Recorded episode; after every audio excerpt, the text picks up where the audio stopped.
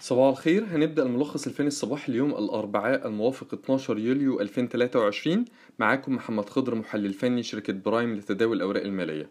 مؤشر EGX 30 ارتد لمستوى المقاومة المهم عند 17300 مستوى المقاومة 17300 ده ليه مستوى مقاومة مهم لأن هو هيتوقف عليه إلى أي مدى؟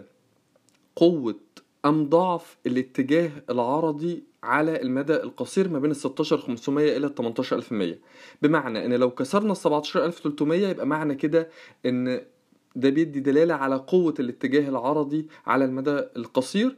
قوة بمعنى إيه؟ بمعنى قدرته على الاستمرارية.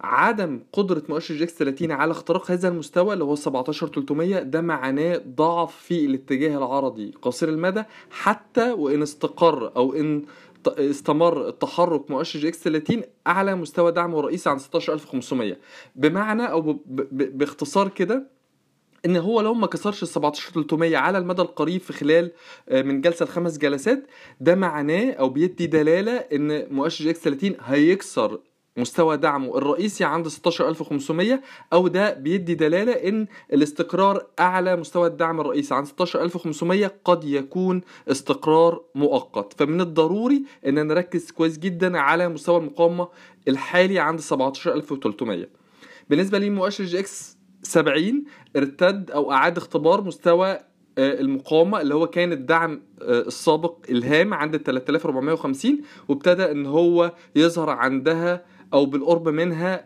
ضغوط بيع. عشان المؤشر يغير اتجاهه الهابط لازم نكسر هذا المستوى عند 3450 وده احتمال بالنسبة لنا أقل حدوثا.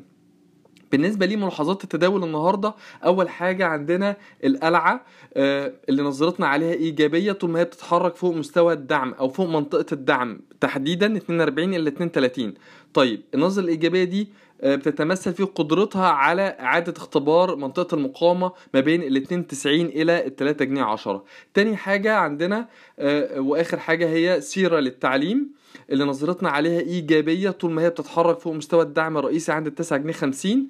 نظرتنا إيجابية على المدى المتوسط. تتمثل تلك النظرة الإيجابية في إمكانية استهداف سيرة للتعليم منطقة المقاومة ما بين ال 13 إلى ال 14 جنيه. شكراً.